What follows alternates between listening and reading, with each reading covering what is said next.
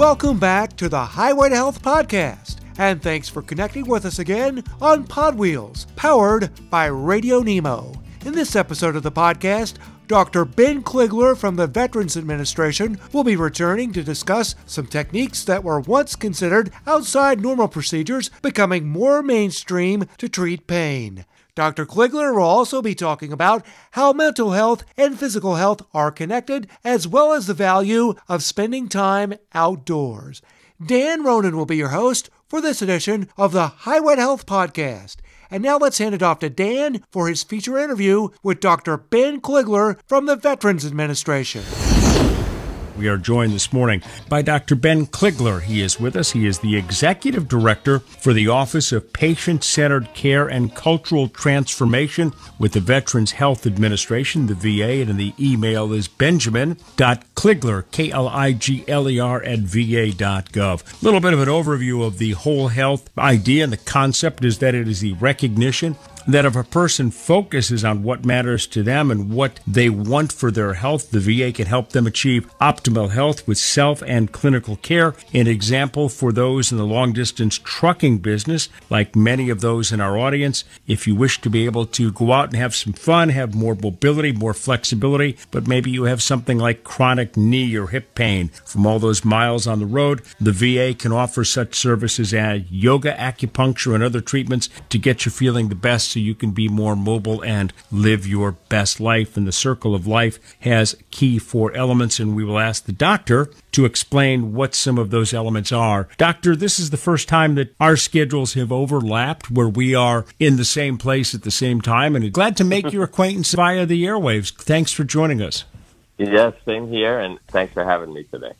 Doctor, what are some of the key elements to staying healthy and how does a person define what healthy is? I have a son who's in his 30s now who is very, very physically fit. And if he gets his body fat index above a certain point, he goes into a full fledged panic and he'll do what he can to get himself in better shape. But other folks don't have quite those standards. So, what is the definition of optimal health? Well, I think that point you just made really is right to the center of it. It's really something that people have to define for themselves what's important to you? What does health look like for you? We've always, at least in the healthcare system and as physicians, and we've always decided that it's up to us to define health. Does it mean, okay, your diabetes is under control or whatever health problem, whatever disease you have, we're taking care of it. But the fact is, just like you just said with your son, health is bigger than that. Health is what's important to you in your life and how close do you feel you're getting to achieving that or being connected with that. So really it's different for different people. And I think that's one of the things that really distinguishes this idea of whole health is that the patient has to define what health is for them, not the doctor. I think that's a big, important difference there.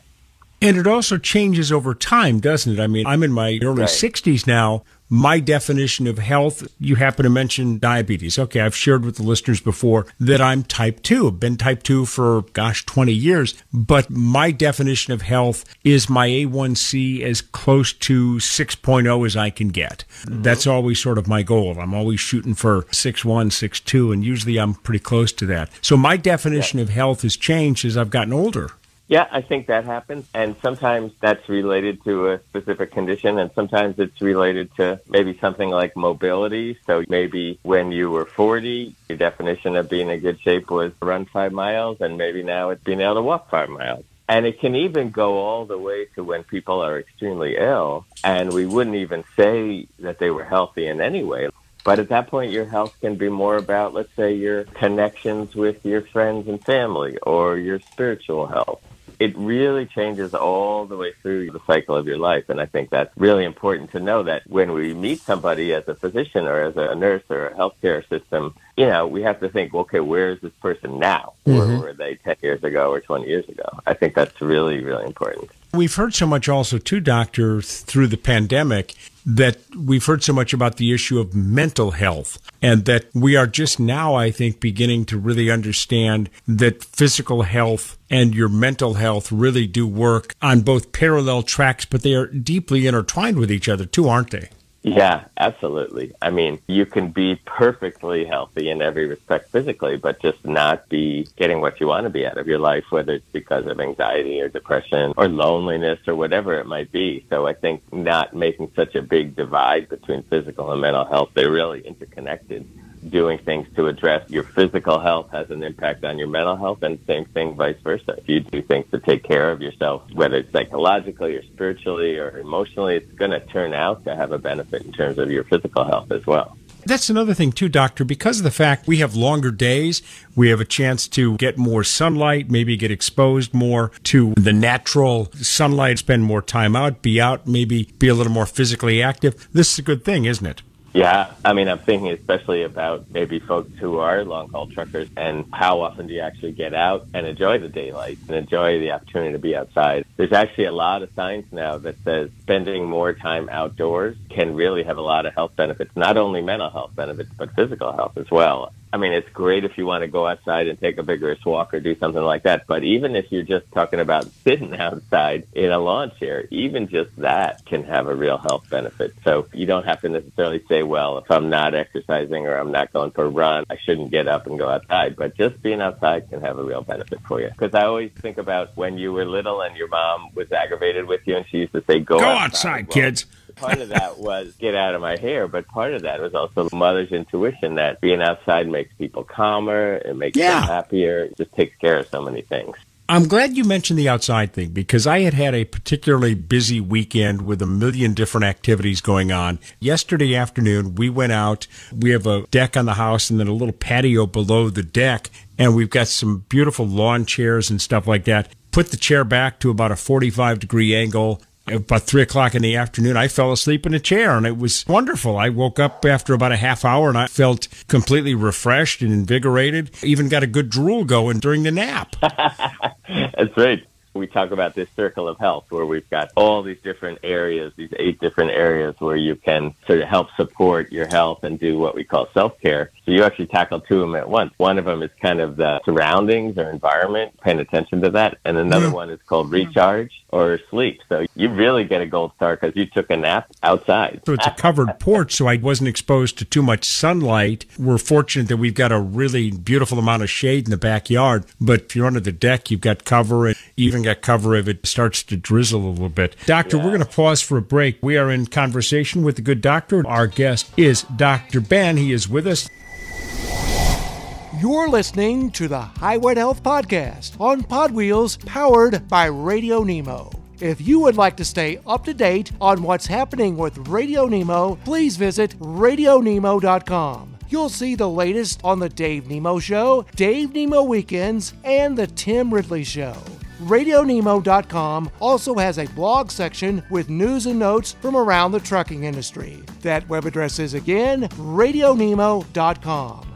Now, folks, if you'd like to go further down the highway to health, we'd like to invite you to listen to the Dave Nemo Show on SiriusXM's Road Dog Trucking Radio Channel 146. The trip down the highway to health on the Dave Nemo Show happens every Tuesday morning from 8 a.m. to 9 a.m. Eastern Time. Now let's get you back to this edition of the Highway to Health Podcast on Pod Wheels, powered by Radio Nemo. We are in conversation this morning with Dr. Ben Kligler. He is the Executive Director for the Office of Patient Centered Care and Cultural Transformation with the Veterans Health Administration. Doctor, I was noticing in some of the notes that you provided this morning about your background and some of the things that you practice in medicine, techniques that were once considered a little unusual in medicine, such as acupuncture and acupressure, have become much, much more accepted and relied upon by medical professionals such as yourself to provide people with some relief for pain issues, for things like treatment of chronic illnesses, and much, much more accepted. How did this come about? It's been a combination of factors, I think. Over time, more and more scientific evidence from actual clinical studies has kind of emerged gradually about the effectiveness of things like acupuncture or meditation or even yoga. So now when you go to the medical journals and you search for is acupuncture good for back pain? Is yoga good for XYZ? You will find actual formal studies looking at that. So that's one part of it is that it helps us talk about it with our medical colleagues and it helps them feel more comfortable recommending it. So that's one thing.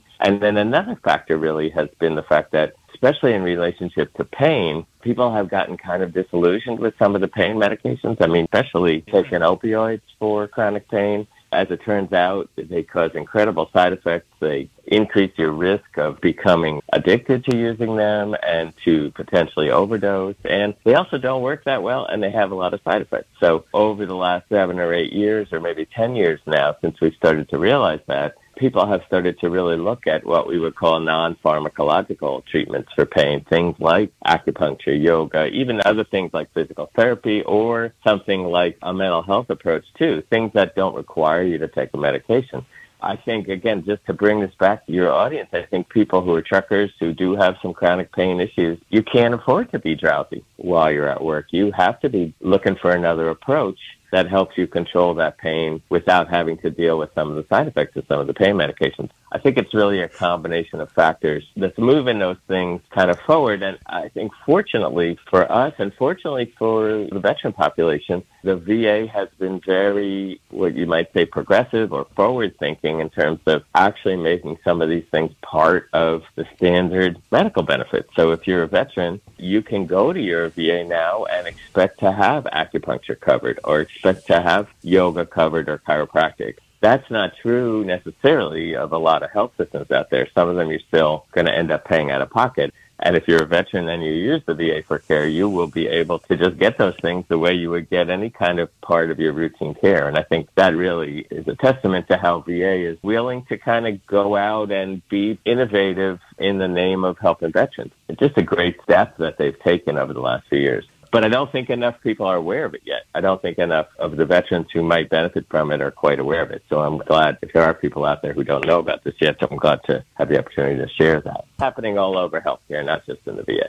Well, that's a great point because these non traditional medications and treatments, in many cases, will provide a more focused area of treatment than, let's say, taking some sort of a prescription pain med, which I always felt was sort of like, yes, if you have chronic pain or you are in the final stages of life and you're battling cancer, certainly you would want a morphine patch or something like that to mitigate the pain. But it seems as though sometimes these pain meds that you speak of doctor, it's like using a ball peen hammer when we can be much more focused and we can be much more centered on the area of the pain rather than numbing the whole body because you've got a slip disc or a back problem. Absolutely. I think the other thing about some of these approaches, let's say it's yoga or take mindfulness meditation, is they can help you focus on the particular pain, but then they're also going to have some other benefits in terms of your overall well-being. They might help you feel calmer overall. They might help you be more focused, as opposed to some of the medications, which are going to make you feel less focused, more drowsy, less able to do the things you want. So I think it's a real win-win. And the other thing I would say is people like the idea of being able to do something for themselves, not just take a pill, but being able to sort of use their own internal resources and say, okay, well, I can do something about this. And maybe that's even as simple as taking a walk or stretching every day or whatever it might be. It doesn't have to be acupuncture. But then it becomes kind of what you might call empowering. The idea mm-hmm. that you can do something for your own health. And then that can have a lot, a lot of echoes down the road in terms of people feeling like, well, it's not, I don't just have to always be taking a pill or doing this. Nothing wrong with that, of course. But at the same time, don't you want to have more options? So there are some things where you absolutely need a medication. And then there are other things where, well, maybe medication is right for you or maybe another approach is right. I think opening your eyes up to that is really empowering for a lot of people. Well, the other thing too is that I don't know much about the VA, the day to day operations, the VA and stuff, but it always struck me is that the VA, like a lot of medical providers, is kind of stodgy and kind of slow to make change. I'm making a general assumption here. And the fact that your medical operation in the VA has been more open and willing to look at some alternative type of treatments seems to me to be a good thing. It seems to me that it's got good leadership, especially at the hospital level and at the caregiver level. Yeah, absolutely agree. And, and I think, to be honest, VA doesn't always get the credit it deserves. sometimes the stories about how stodgy it is or maybe some of our buildings are old and maybe there are some things that really need fixing. But at the same time, VA actually is extremely innovative and really willing to try new things. And a lot of that is because there's just such a commitment to helping veterans and feeling like, okay, this might be a little different or a little new or a little kind of out of the mainstream, but if it's going to work for veterans, that's our job and we don't have to be kind of held back from trying something new. And so over the years, VA has actually been pretty innovative in trying out some new things. And then some of them have actually really caught on with the rest of the health system as well over the years. So yeah, I think to be honest, VA doesn't quite do a good enough job letting people know about all the great things about the health system. And I do think this is one of them that we're going into this space of being more open to incorporating different kinds of approaches to health into what we do kind of on a day to day. And you're absolutely right. The leadership is key. So all the way down from the secretary, the undersecretary to the people that run the facilities and the clinicians that are working on the front line, we're just seeing a lot of openness and receptivity to this idea of whole health and this idea of just opening up the toolbox. We have some challenges that people are dealing with. Why not bring in all the potential tools that might help? Why limit ourselves?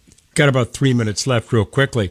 You guys treat people who are some of the most badly injured, badly wounded people that hospitals will ever see. Here's the other thing. Mm-hmm. Your Vietnam veteran era veterans now, they're all in their 70s. Their Korean veterans are in their 80s. The World War II veterans are in their 90s. These are folks that are having increasing health challenges as they get older and as they lose their mobility, all these things. So you've got heavily wounded people who require heavy duty treatment, and you've got an aging population to treat. Yeah, absolutely. And there's a lot of focus in VA on being able to reach out to the elders and a lot of interesting focus now on trying to figure out innovative ways to provide care like actually in the home so veterans can stay home with their family and be where they want to be and still get that high quality medical care. And there's some great programs in VA that are expanding that are really focused on that. The other thing is that VA is really beefing up its support for the caregivers because part of taking care of those elders is really helping support the family member or whoever it is who's really taking care of them. So I think that's another area where VA is working to be really proactive to make sure we provide what people need. Absolutely. If our listeners would like to reach out to you, what's the best way to do that? Or if they have questions about some sure. of these patient centered type of treatments that are being offered, because as you know, we have a lot of truck drivers who are veterans. How can they reach out to you and your team? Sure. Well, so there's a couple of ways. The first thing you should do is go to our website, which is va.gov slash whole health. W-H-O-L-E health. And that's got tons of information. One of the things that's on there, if you are a veteran, is there is a list of the contact people at every single VA medical center who are working on whole health. And you can look up your medical center and find it there. You're also welcome to email me. That is, if you can spell my name, which is benjamin.kligler at va.gov. I'm always happy to hear from folks and happy to answer any questions. But I would really recommend checking out the website, va.gov slash whole health. It's really got a lot of great info. And the last name is spelled, let me give it to you, drivers, K L I G L E R, Benjamin, conventional spelling, and then at va.gov. Doctor, it's been a real pleasure. I hope we get the opportunity to do this again. Yeah, thank you so much for having me. Really appreciate it. That closes out this edition of the Highway to Health Podcast. We would like to take this opportunity to thank you once again for spending part of your day with us on Pod Wheels, powered by Radio Nemo. Now, folks, you can always find the Highway to Health podcast through Podwheels powered by Radio Nemo. And let's tell you about a few of the outlets where the podcast is available. You can listen to all of the episodes of the Highway to Health podcast through our website, or you can subscribe to the podcast through all of the major podcast platforms, including Apple, Spotify, iHeart, Amazon Music, and Google Podcast. Just go to wherever you get your podcast and search Highway to Health. The Highway to Health podcast is a production of Podwheels powered by Radio Nemo.